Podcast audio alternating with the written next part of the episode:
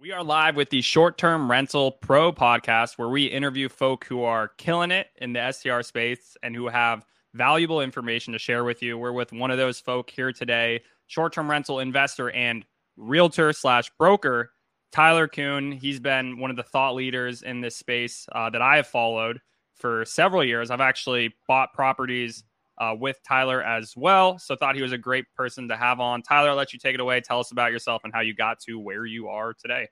Yeah, absolutely. Uh, well, my name is Tyler Coon. I'm the owner of Savvy STR Agents. I'm based in Asheville, North Carolina, and I cover a big, wide range area of the Western North Carolina mountains uh, as a real estate agent and as an investor myself. So I think for me, that's an important part of being a real estate agent is also being an investor myself. We just closed on one in February. So when our clients are talking to us about buying at higher rates or how to make something cash flow nowadays, I'm going through that experience with you.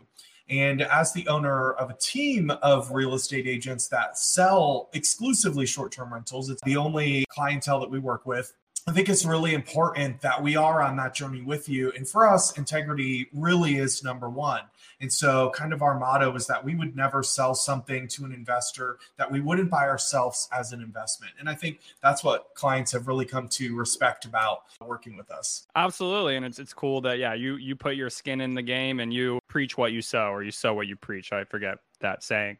But uh, yeah, so tell us your evolution. What I think is really interesting is that you know you were a realtor at first, uh, and I'm assuming you had a career before that, but you went from a realtor and you really niched in on short-term rentals. So yeah, tell us why did you do that? Like, I guess what led you to thinking, all right, this is opportunity, and what you know, kind of how has your brokerage uh, savvy how is that how did it start what did it look like and then what's it look like today yeah so i decided a number of years ago to really niche down into short-term rentals after working with this doctor and he ended up buying eight short-term rentals with me wow i was still working with first-time homebuyers and people moving to and from the area and I just enjoyed working on the short-term rentals. So and where, where were you initially? Because I know you're now you're in many markets, but what what was your initial bread and butter?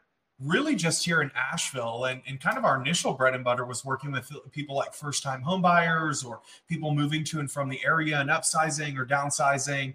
I, I worked with this doctor and I if you read my culture index, I don't know if you guys know what that is, but you can Google it and it's kind of like a personality profile. But the first line of it says, This person prefers data over people.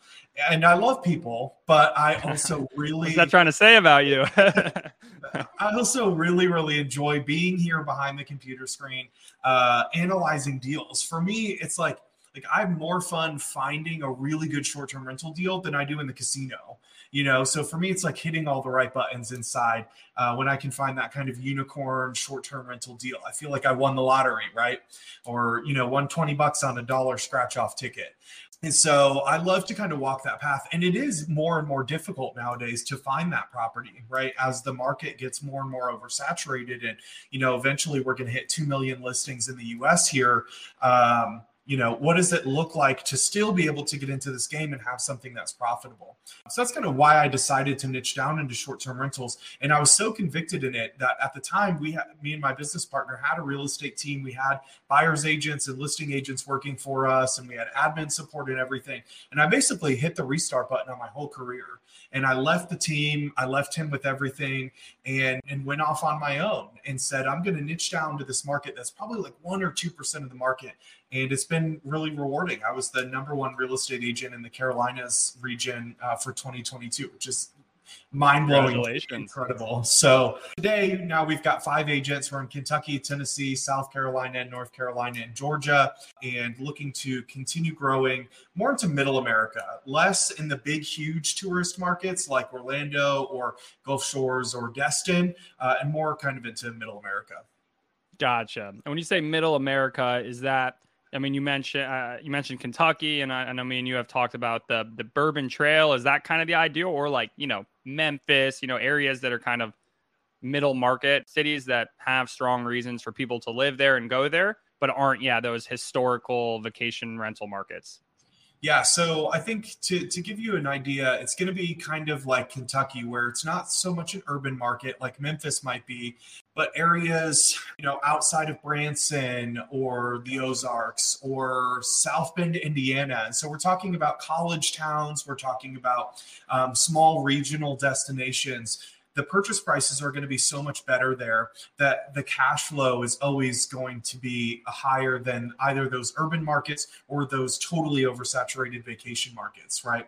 And it's nearly impossible. I was looking for a beach house like two weeks ago. I got another pre-approval from Brian Bachholt, and you know I was looking at shout out Brian. Yeah, shout out to Brian. I know, sent me five hundred dollar check. And, you know, I think it's just really scary, like what's happening in Florida, for instance, right now. I was talking, I'm going to do another name drop. I was talking with Chris Cheatham from Steadily, and he said he wouldn't be surprised if insurance premiums in Florida go up by over 100% this year. That's crazy to me. Yep. Like if, if you're paying 10,000, now you're going to be paying 20,000. And that's a lot of cash flow to just lose out on, right? That cuts in, that's 10,000 of profit just gone right out of your out of your pocket. And investors know that when you lose net operating income you lose purchase price you lose you lose resale value right? And so i think that's what's happening in those markets and where we're looking at things like college towns or small regional destinations where it's not getting oversaturated and the numbers are still there. Yeah and i would say this is actually interesting. So personally i have you know, I do a variety of strategies. I don't only buy, I've also done, done arbitrage, but for, for buying, I have personally preferred doing places, you know, that kind of have some degree of like natural scarcity, which, you know, house houses bought with you or one of them in particular, really out there in Bumble, Bumble crap, middle of nowhere. So like there's not that much supply out there. But then again, there's not a lot of data. Uh, there's not a lot of data. Like when we bought the house, there was really no comps and like i don't think you tried to like say hey this is a comp like you didn't there wasn't comps it was just like hey this yeah. house has a good view and you know has the space that it needs to be a high performing cabin but as you enter these spaces uh, kind of like places with less data uh, is that like is that kind of what you're communicating to folks? Like, guys, yes, there's less, you know, there's not a perfect comparable property here to say this house will make this money, but that's also a good thing at the same time. Yeah, yeah, so I think you know it's it's definitely important to dive into the comps but what we're talking about nowadays is finding more unique properties. So like in asheville for instance it, it definitely is getting oversaturated here from a short-term rental perspective. So what we're looking for here are really unique properties. The one i just bought in february it's unique because it's 5500 square feet. It's just totally massive and that's impossible to replicate. I can sleep more people than anybody else around me can. And then on top of that i went i put in a movie theater. I, I built this pergola swing set fire pit area that's really unique and nobody else has anything like it. So we're adding more amenities than anybody else has got and sleeping more people than anybody else has. So um, I've got a couple different layers of edges above everybody else. But yeah, to your point about data, I think, you know, I was talking with another investor this morning that I was showing a house and he said what he really likes to do is kind of look at the luxury segment of a of, of, a particular market and then figure out what the entire market is doing and, and what is the, the the growth trends of the entire market so for instance like if you look in in AirDNA you can see a really big growth trend in asheville for instance that the revenue since 2018 is very consistently going up 50% every single year from from month to month year to year averages, right? So from December to December, from March to March, it's it's up 50% year over year, where our listings are not doubling every two years. Yeah, doubling every two years in demand. Yeah, yeah, exactly. And they're saying, you know, AirDNA is out there saying this is going to be the most money ever spent on short-term rentals is this summer. So yes, it's getting oversaturated. There are a lot more listings to compete with, but that's what it is, is competition and you can win a competition. You just have to have the best skill. Right? It's like winning any competition. You got to have the best skills. Sometimes you got to put in the most money, and and you got to work on it harder than anybody else does. And if you can do that, it can be incredibly lucrative. Yeah, and that's why I say like short-term rentals is is cool, where like your inputs define your outputs. Because like there's a lot, you know, you invest in a stock. You know, maybe you did more research on the stock and picked a better stock, but really like nothing you do is to define if that stock goes up 20% in value or goes down 20%. Like your inputs do not define your outputs. Uh, any good investor will tell you, hey, don't, you know, you should just invest in the S&P 500. You shouldn't even be a stock picker because you're probably going to lose. That's not the case with short term rentals. Like your inputs do define your outputs. Like the amount of time you put in to like, you know, walking around your property and just thinking about all the little things that are going to make the experience awesome pay off. So, and I, and one thing I want to talk about now that I'm trying to like hammer on is like design and, and just to like, you know, personally, our first property, like we bought it with the crappy furniture that was in there and we threw it up on, you know, you know, we we got it rented. Um, obviously, even a lot more than that that we did not do at the time that we should have done. But now I'm like, damn! Each time we do it, like it's we, it's got to be done really well in order for us to hit those, you know, our objectives. So yeah, tell me kind of about like in the last few years, like has design became more important? I think it's the number one thing nowadays design and amenities in the short term rental because you can capture more and more money as the as the years go on right if you're the number one property. And we've seen this time and time again where our clients that hire a professional designer they they paint accent walls they add more amenities than anybody else has around them. My favorite things to do now is i'll go into the top properties of airbnb and i'm going to uh, of airdna and i'm going to look for what amenities do all those places have. And i want to look not just you, you need to go through and actually filter that by bedroom size because what's working in a one bedroom might not be working in the six bedrooms. Obviously, if you just look at the, the number one property, it's going to be really hard to replicate what they've got there. But I'll give you a perfect example. There was this uh, small two bedroom. It kind of looked like a tree house. Like the build outside was really cool. It was four hundred fifty thousand dollars or something for like eight hundred square feet. The price per square foot was really high. We had a Canadian that came and bought that and we found a comp that was a one bedroom it was a small place but they just did it total luxury. I mean it felt like walking into a five star resort spa. And everything just dripped luxury. They probably spent like $80000 on furniture in this small one bedroom place. Like that's really risky. But they were doing $170000 a year in revenue Jeez. just incredible they probably bought the house for like 300 grand they just did it up so nice that it, the, the money was getting returned to them so quickly. They probably made back that 80 grand that they spent up front in year one. And now they're just rolling in, in, in pure cash flow. Right.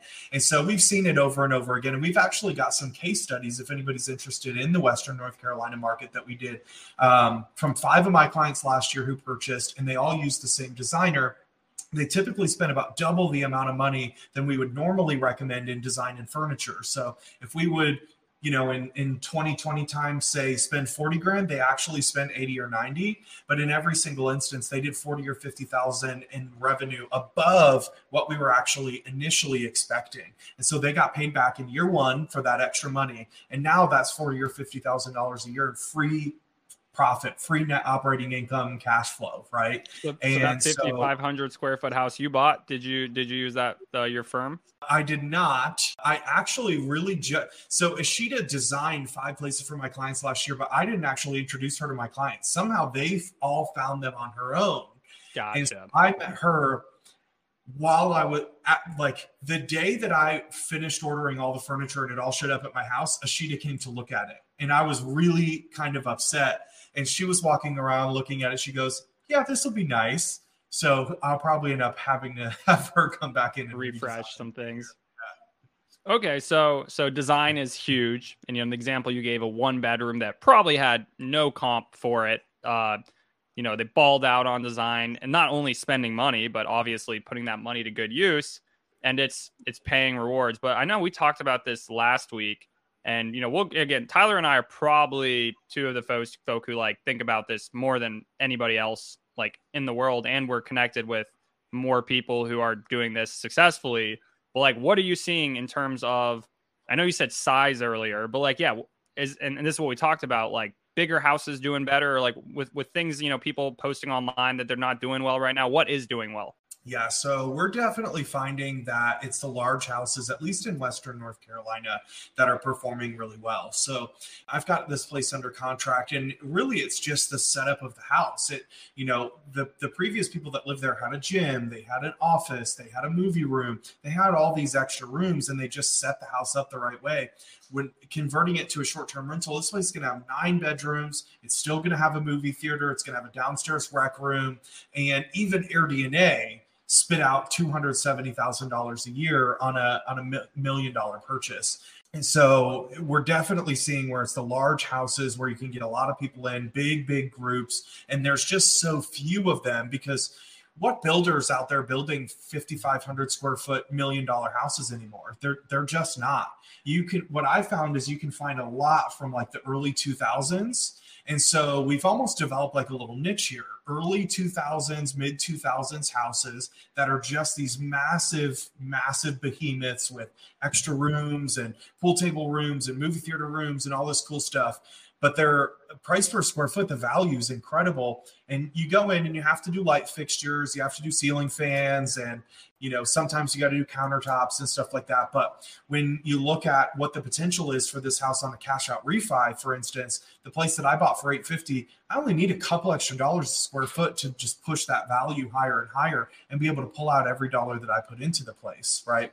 And so we found that you can take these early 2000s massive houses update them for relatively cheap compared to the size and not have to worry about things like the roof or the AC. We found most of the times those things are already done. They've already been done once and recently.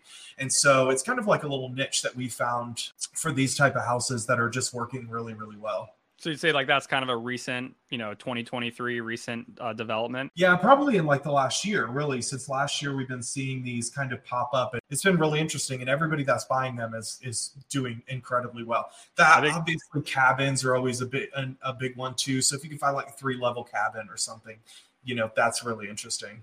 Yeah, I think that's funny because that's honestly kind of been my thesis since started buying in 2020 was because like early on I thought that you know, I want to think worst case scenario, you know, COVID obviously was some some bit of like, you know, people weren't going to hotels. So a one bedroom, two bedroom was a great alternative to in a hotel. Now, folk like want the actual, you know, resort experience, like meaning sitting at a pool with a hundred other people is something that is appealing to people now. And that's at the direct like competition to those little intimate one one bedroom experiences. However, those Uh, to me, I consider it four bedroom plus properties are just totally differentiated. And and that demographic you go for is like multi generational travel. You know, yeah. grandma and grandpa book the house. They have two of their kids who both have their own families, and they can all stay in one roof. Like you said, that three floor, put the kids in the basement. And it's actually the house that we most recently, because we bought a couple with you, but the most recent purchase we've done with you, literally everything you just said, it it checks off. Three bedroom cabin, you know, four more bedrooms. I know you're looking for the behemoths now that are like the six bedrooms, but really like pretty much the same the same sauce there. So guys, like this is an evolving game is kind of the point that we're getting at and like things that work today, you got to be thinking about tomorrow as well. And yeah. those six bedroom homes, they're differentiated. They just are. Like there's nothing else out there. And you pimp them out with, you know, the family doesn't even need to leave the house. So like what amenities you're doing? You're doing I mean Western NC in particular, hot tubs, fire pits, game room. Just tell us what what do these behemoths need to really crush it? Yeah, so the the hot tub, I've been telling people this lately. Like the hot tub is more important than the beds at this point, right? Because the thing is, is everybody has one, so you can't not have not that as an amenity, right? Um, but then going above and beyond, really, the game rooms are getting more and more important. But going into design, I think it's really important that you pick a location to invest in where the design is going to be able to stick for at least a few years. So I think this is a problem. Like, for instance, in Orlando, right? People are spending $20,000 a bedroom to theme the bedrooms out there. And the problem is, is that they're, they're trendy and trends change very quickly. Yep. And so if you can try to do something that's timeless or something that's not going to change uh, in, a, in a market where the standards aren't rapidly developing, it's like Western North Carolina. You can, as long as you spend the money up front here, you can pretty much bet that your design, your, your amenities are going to be on point point for the next three, four, five years. I'll give you a good example. I had an investor come here uh, from Gatlinburg, and he goes, "Well, this new construction doesn't have an indoor pool." And this is, you know, he's coming from Gatlinburg, buying here in in Western North Carolina, and I'm like, nobody has an indoor pool here. Nobody's building indoor pools here. I don't even think there's a pool company in Banner Elk, right?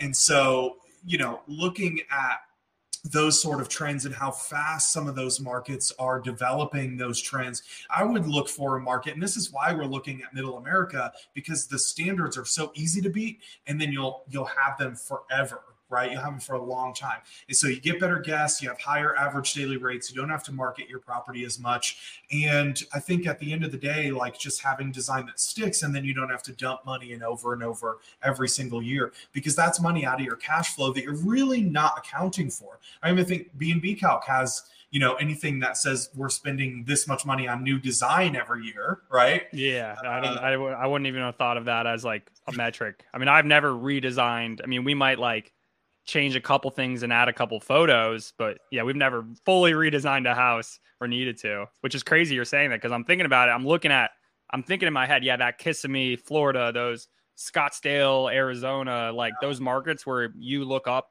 an Airbnb and they're all going to have Scottsdale, for example, they're all going to have the heated pools or Palm Springs, Coachella. They're all going to be themed. You know, they're all going to like, you know, really you know be an attempt to stand out from each other. But yeah then two more years of inventory comes in. What do you got to do? You know because uh, everybody's improving off of each other. And that's actually funny because like what my personal strategy is or that i'm going to start to implement is like take that scottsdale arizona you know those design features like the people who are doing it the best there and apply it yeah to middle america. Or for me it's like medium sized cities that are growing in population that aren't like again typical quote unquote vacation. Maybe they don't have beaches or anything, but like they have reasons to go there. Yeah. So how do you apply Scottsdale and Kissimmee and what everyone's doing there and bring it to a place where nobody's doing it? And that's yeah. how the data's not there yet. The data's not going to tell you that this house is going to pull in 250,000 a year. You're going to be the one who sets that precedent. Yeah, yeah, that's exactly right. And it's those people that always make the most money because you get in first, you have all the reviews and then 2 years later when somebody comes in and copies you, there's no way that they can develop those 2 years of reviews. They can't get to number 1 right? Because you're already locked into that spot.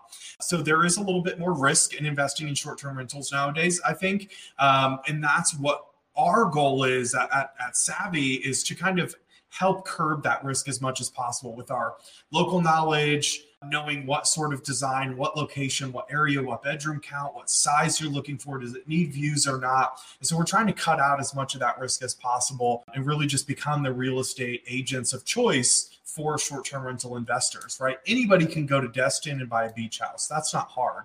But if you go to Destin and buy a beach house nowadays, you're paying 1.5 million dollars and you're probably going to make $150,000 a year in revenue, right? And for me that's just not good enough because I know I can beat that the, those percentages almost anywhere in America at this point, right? You don't need to spend a million and a half dollars to make that kind of money. You need to spend like 800, right? And then put it into design and you're going to make 150. It's not that hard. Definitely. And I think it's interesting. Yeah, you say the Destin, but it's like take that Destin to middle of America. You know, don't go to Destin. Don't go to Destin with middle America dollars. Take that you know, take all that design inspiration, that feel, you know, that beach feel, that theme, bring it somewhere that it doesn't have it, and you know, when people are online, they're looking for houses. A lot of people just go to Airbnb and they search. They don't necessarily even put in like Destin. You know, they're, they're just searching for a house that can fit a certain amount of people that has great reviews. And, you know, and they might even be looking, you know, for something within two hours drive, which that's what middle America is. It's people, you know, people, it's driving country. Like people are going to get in their minivan and they're going to pile in and and they're going to go there. I think that's really so so you're focusing on markets that are kind of like the underdeveloped and you're going to be the one who pioneers it or develops it so to speak. Don't develop it too much though. I mean it's it's okay. I'll be there with you, but like for those listening like buy somewhere else. No, I'm just kidding. Hit up Tyler. He'll he'll help you out. Yeah, I think it's you know, some of the best return on investment that we saw just kind of looking at at huge databases of of data was in areas like South Bend, Indiana, right? And looking at these college towns where, you know, you get a season of college football and you can buy a house for 200,000 and you can make 60 grand in, in a college season, right? And uh, a college football season. And so I think it's really interesting because these these vacation type destinations or where it's tourist only, it's just, you know, they're getting 50 million people a year or whatever. Uh, the problem is that that's where the eyes are, not just from even inside the US, but do you know how many people from China that own in Orlando? Tons. I know real estate agents that made their entire de- uh, an entire decade of their career around selling houses in Orlando, Florida to Chinese residents, right, as investment properties. And so I think it's really interesting, like the fact that, you know, I'll give you another good example. Canadians right now are coming down into the US because there's no asset class in Canada that's worth investing in anymore. You can't make it in the stock market, long term rental, short term rental returns, commercial, multifamily, it's like two to 4% returns that you can get in Canada. If even. So, yeah, if even. So they're coming down here and they're okay getting less returns here right than than you want. They're happy at a 15% cash on cash return. But the thing is is where are they going to go? They're going to go to orlando they're going to go to daytona they're going to go to to to to uh, you know destin and gulf shores because those are the only areas they know. So we have a little bit more local knowledge here you know being in in the us where we can go to those kind of middle america markets where we know that that's actually where the cash flow is the best. It's just the hardest to find deals there. So that's what yeah. we want to solve and I think it's interesting. Something I say is like I like to buy places where it's hard to buy. And because again, that just, you know, Kissimmee. you're gonna you talked about like a pool service provider in, in Banner Elk. And actually we I was looking at a house in Western NC that had a pool, and I was like, the issue is there's gonna be no pool service provider here. I actually well, the house that we bought with you, we had we had to pipe in water and we had to call a, a water delivery service that generally does pools from two and a half hours away because essentially we had a water issue and we needed to get water for a guest, which was crazy. It was like I had to, the fact that had like there's just not there's a lack of service providers, and that's why people do what's easy. They go to you know the Kissimmees where you know there's a there's a pool guy probably every 20 feet. You know yeah. there's a there's a million short-term rental property management firms if if they need them. So when you go to these places and you invest in infrastructure, you know, you really build yourself a moat. Yeah, that's exactly right. Well, I think, you know, anytime you look at is it harder to buy in an area, if you can succeed with that, you're now in a market where everybody else looks at it and goes, it's too hard to buy there. And so, you know, looking at a moat, I think you're a moat with you know the freaking Cinderella castle, right? Like you're you're a moat with the with the Disney castle in the background, and I think it's it's really interesting. And if you can put in that kind of work up front, then I think you're going to reap the rewards in the back end. It is very easy to go buy a short term rental in Orlando or in Destin. I'm not an Orlando or Destin hater. They're just coming to yeah, they're examples. Right but uh, Scottsdale, Arizona, Palm Palm Palm Springs, California. But I think it's interesting you say because like I think me and you, we probably have a tendency to like we think about a deal, it's like this deal's got to absolutely crush it because that's what, you know, the deals we have done have absolutely crushed it.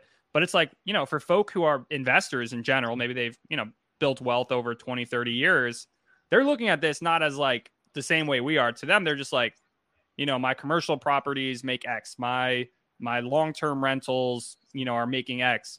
Oh, this short-term rental thing, it can make like right now, you know, you buy a long-term rental, even in America, you were saying Canada was like 2%. I mean, I think I don't see anything that really cash flows as a long term rental in the US. So, really, like short term rentals is one of the only places. And to be frank, like if there's something that's making a lot more yield than short term rental, let me know. Like, I'm not married to, to Etnomishkin, but I'm in deep at this point. But like, I guess for you, it's like, all right, yeah, it's a little bit harder. You know, you can still crush it, but like before it was just super easy. But like, there's other benefits to buying beyond just hitting that 20 25% cash on cash. Like there's other benefits to real estate. And have you found folk are just like the other benefits is like you know the tax benefits or is, or is that things that appeal to people beyond yeah. just cash flow yeah. So when I was talking to uh, this guy that worked at Google, he told me to, well, he, he told me one thing. He said, well, I've got to put down 25%. So I said, no, you don't. You can do a 10% down second home loan. So I saved him, you know, if he's going to buy a million dollar property, I saved him 150 grand. Knowing that he worked, he's a product engineer at Google. I'm like, okay, well, and I'm sure, you know, I'm just going to ask because I ask everybody, but I'm sure you know about a cost segregation study, right? And he's like, no, what is that? And I'm like, I'm gonna have to write you an invoice after this phone call because I'm 400 grand in this one phone call. And so, you know, I talked to him about what a cost segregation study is, and he's like, yeah, my tax bill next year is probably gonna be about one 150, 200,000. And he said, how about zero? How about zero dollars? So put that money into a short-term rental this year. You do a cost segregation study, and you don't pay any money in tax. Right? Talk to your CPA. I'm not a CPA or whatever. I think people are definitely looking at those benefits. You know, one thing that we talked about adding, for instance, into B&B Calc was revenue appreciation. So I think you know if you if you look at a short term rental and you can feel really comfortable that it's going to do $100,000 this year, why wouldn't you feel comfortable that it can do 105 or 110 next year, in year two, in year three, in year four, in year five? Because inflation is a real thing. And even though they're trying to get it to come down, that doesn't mean they're trying to get it to go negative. They don't want inflation to go negative, but they want it to hit their target 2%, right? But even we, we had appreciation, property appreciation built in there, but there is, I think, you know, that aspect of revenue appreciation as well. Your average. Which we did add, by the way. We're going to go up. Yeah, and you did. I think you guys get it done like 24 hours every time quick turnaround.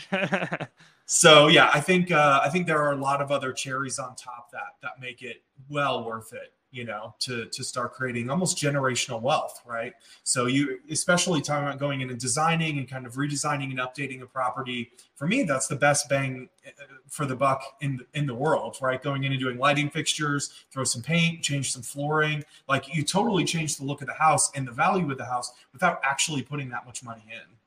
Exactly. Exactly. So, and so the benefits, and, this is actually a big thing that's specific to short term rentals. And this was like, this is relatively new to me and pro- probably, I mean, I would assume relatively new to you, but like, you know, in the last couple years, there's been, we don't need to get into the exact science, not neither, nor are we, you know, CPAs, but you can, you can depreciate a house over a 26 and a half year span. Depreciation is like a phantom loss you're showing on the property. So it's not like, you know, the government's not taking, you know, money away from your property. It's just you're showing that every year it's like theoretically losing value and you're getting that theoretical loss as an offset. In the past few years, you've been able to apply bonus depreciation. Uh, in order to do that, you have to do something called a cost segregation study, which Tyler talked about, where essentially you're going to take the entire house and you're going to boil it down into specific components, of which some of them you can depreciate on a quicker schedule. So not that 26 and a half years I talked about.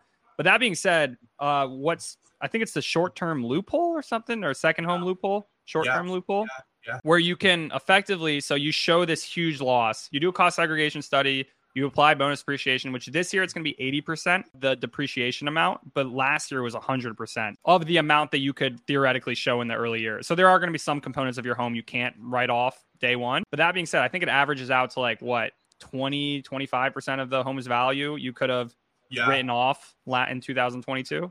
Yeah, it's massive. It's a massive. It's crazy. It's crazy. And even 80% of that this year is still like, yeah, like you said, you buy a million dollar house. Let's say you can write off 80% of 200,000, which would be 20%. That's still 160 grand of a write off. And yeah. it's something that's specific to short term rentals. And that's, I don't, know. again, we don't have to go too much CPA talk, but this thing called like active participation yeah. Or Tyler, if you can cut me off and know more on this than I do. that, that's it, really. I think it's just that you have to actively participate, and so you don't have you can't have a property manager or anything like that. Again, talk to talk to a CPA, talk to somebody like Madison Specs or Ryan Bakke. One thing that I was mentioning to people is that, and, that and Ryan has scheduled time on this podcast, so just stay tuned for this podcast, and he'll be on here in a couple weeks. That's right. There you go. so one one thing to keep in mind though, Brian Bachholt and I called it the seg rush at the end of last year because people knew it was going from 100% to 80%. From like mid October to the end of December, our phones were just totally blowing up and people were buying, buying, buying as much as they could because really at the end of the day, if they had a $150,000 tax bill, they could they could wipe it out to zero right? And that's massive. That's $150,000. The government just paid their down payment and their their design of that entire house right from Uncle Sam right to their down payment, right? And so it is really interesting, you know, what they're able to do. But the thing is, is that that's going to sunset. So this year it's 80%, but next year it's 60, then it's 40, then it's 20, then it's nothing. And so if you want the, the biggest lion's share of that bonus depreciation, you got to buy before the end of the year. And I got to imagine that just the same that happened last year at the end of this year there's going to be another cost segregation rush. And it's really really hard and it's really stressful to try and do that in two months. To try to get it launched you got to have like three bookings on the books before the end of the year. It's really really tough. So do it now before december. It's very very stressful and i don't get to have a very nice christmas when everybody calls me christmas eve to buy a house. Hey guys come on. Don't don't make tyler not have, have to give up his new year's plans all right? Buy today uh, I think that's the least, but I think the point is like again, it's just, it, and I've realized this, and I've even seen it like evolve for myself. Like when I first started in this game, it was like cash flow, cash flow, cash flow. Like nothing else, you know, comes second to that. Like that's what's going to allow me to reinvest quicker and buy more places. But now it's like, you know, I just paid my taxes, whatever, last week. And, you know, now I'm more thoughtful for next year. All right, I'm going to buy a house this year. I'm going to cost seg it. I'm going to do bonus depreciation. And that's going to be a huge contributor to like my total ROI. So my point being is like, and I, your work with investors, like not everybody has that same, you know, that same, oh, I need a certain degree of cash flow. People are buying houses for different reasons. And I'm sure you work with folk too who are like, oh, I actually want to, you know, go there too. I'm sure that's a, the lifestyle freedom. Is that a component as well? It's a small component, but mostly I think, you know, and this is probably more because of who I am that I'm really I am looking for cash flowing and value add properties. To your point, it's not just cash flow. There are other things. We were looking at this property in Black Mountain and, you know, it had like 1200 square feet in the basement that you could finish and looking at the price per square foot of upstairs was like 400 bucks a square foot typically if you take unfinished basement space and convert it to finished basement space you get half of the price per square foot that you have upstairs right so we're talking 200 bucks a square foot we had a contractor come in and say it would cost 65000 to finish this off add a couple bedrooms, add a bathroom.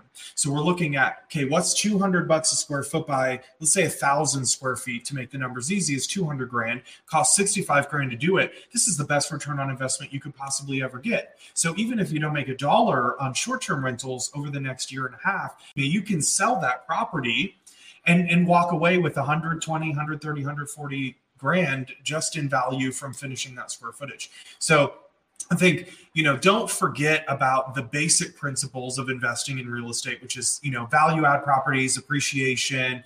Cash flow is a big component of short term rentals, and you should still be able to get a 25% cash on cash return out there. There are other kind of cool things that you can do as well. Yeah, I think it's all it's it's hilarious that I mean you're saying this and it's like yeah I mean I don't even know if I told you but the house so again that we bought a three three floor cabin with Tyler February of 2022, so about 15 months ago as of the date filming this, and we finished the unfinished basement. Uh, we added, I think, 800 or 700 square feet, uh, and then we also kind of like finished off the garage. Technically, that doesn't really count because you know it's still a garage; it's not classified as anything else. But then we uh, we refinanced it in order to, or sorry, we reappraised it in order to get rid of PMI. So we bought the house 10% down. It was 430K. Uh, I think it appraised like 440, 450 initially. So it did over appraise, but not by like that insane amount. But we finished off. We actually we did it very, very affordably. Shout out to to Omar. we had some very nice, nice, uh, nice contractors who who gave us uh, you know, helped us out. So I don't even honestly it was crazy how we pretty much did supplies and like paid our guys like 10 $15 an hour, I think. That's awesome. And, yeah. well, we had to bring in Spanish Spanish speaking people to communicate with them. You know, it's more more hands on than the general contractor experience. But we got it reappraised for 529. So we got rid of that PMI because PMI gets rid or you get rid of it at 20%. We didn't we didn't pull any cash from it because rates have gone so much higher that we didn't refinance it. But it was literally Tyler's explaining something that they're going to do. That was something that we literally did do. And I don't even know if I shared with him, but yeah, we we uh, on paper, you know, our ROI, I guess, in one year is like pretty insane. Yeah, so you guys added over a hundred thousand dollars in value. What did it t- What did it cost you to finish that space? Like 30, 40,000? Yeah, I'd say I'd say because uh, we I mean we also did other things. Uh, you know, we did the light fixtures. We painted the entirety of the exterior of the house. This year we actually added a well. We added the well after it got reappraised, so I guess I shouldn't consider that. But yeah, I think. And then we also, you know, we furnished it. But mm-hmm. I think yeah, we were probably all in like 70, 65, 70, of which like 40 ish probably was, yeah, maybe 35, 40 was the, because we also did a hot tub too. Uh, yeah. So yeah, so I'd say 35K to add like 100K of value. That's awesome. Yeah. And you're not getting that investment, any, any, like that return on investment in anything else, right? You're not getting 300% in the stock market. exactly. And, that, and that's like you're being a value add investor, you know, I guess is like probably the best uh, terminology used where like you find a property, you see, wow, part of it's unfinished or it's it looks crappy, you know, on on the outside, everything looks crappy, but you know, you repaint, you put in new floors, you put in new light fixtures, bang, it feels modern. You know, people are going to be wanting, you know, the comps are now going to be at a premium to what it was before. And that yeah. that's home flipping 101. Uh, that is what home flipping literally is. Yeah, yeah. It's almost a combination. So you're kind of taking like the BRRRR method and short-term rentals and home flipping and kind of putting it all together in one. Because you know, in home flipping, what you're not getting, and, and even in the BRRRR method, you're not getting those cost and tax benefits, right? So if you can if you can do all of these things, you this isn't just the cherry on top, like it's 20 cherries on top, right? And so for me, that's what I really like about short-term rentals. Exactly. And that's and that's something that, you know, you need to think about your own personal situation. Like what are the things that, you know, is the tax benefits you're looking for? Optimize for tax benefits, cash flow, and then, you know, talk to someone like Tyler and tell him, hey, this is what I'm trying, this is my situation. You know, if the if the Google guy hadn't opened up and given you his situation. And then I also work with folk too, you know, help them get into the game. And the more they tell me, the more I can help them. Yeah, exactly. You know, sometimes I'll get clients who are you know, they think I'm just a normal real estate agent. I start talking to them about like mortgage lending and things like that. And I, will have to tell them like, you want me involved, right? Like I'm, I'm only going to steer you in the right direction on everything. It's so important because as an investment realtor, outcome of whatever you do is the most important, right? This isn't like going to be your dream home where your family's going to live. So I don't need to know about all that, but I need to know about the finances and, and how much money do you have in the bank, right? How much are you able to spend on this property without going broke? You know we've got people that are at really small budgets and it's that's okay but it's really good to know up front because then we're gonna we're gonna look for properties that don't require 150,000 up front, right? Like you can still do these things at a smaller budget. You just have to be really careful with how you do them and, and what you're looking for, right? So for instance, looking for like the small luxury house, right? Might be something that somebody with 50, 60, 70,000 dollars has to do. I made a post on Facebook about this yesterday. I think we're going to see a lot of listings drop off the market um, as design becomes more and more and more important. I think we're going to see arbitrage fall off the grid because nobody in arbitrage is going to spend eighty hundred thousand dollars in design. They're just not going to.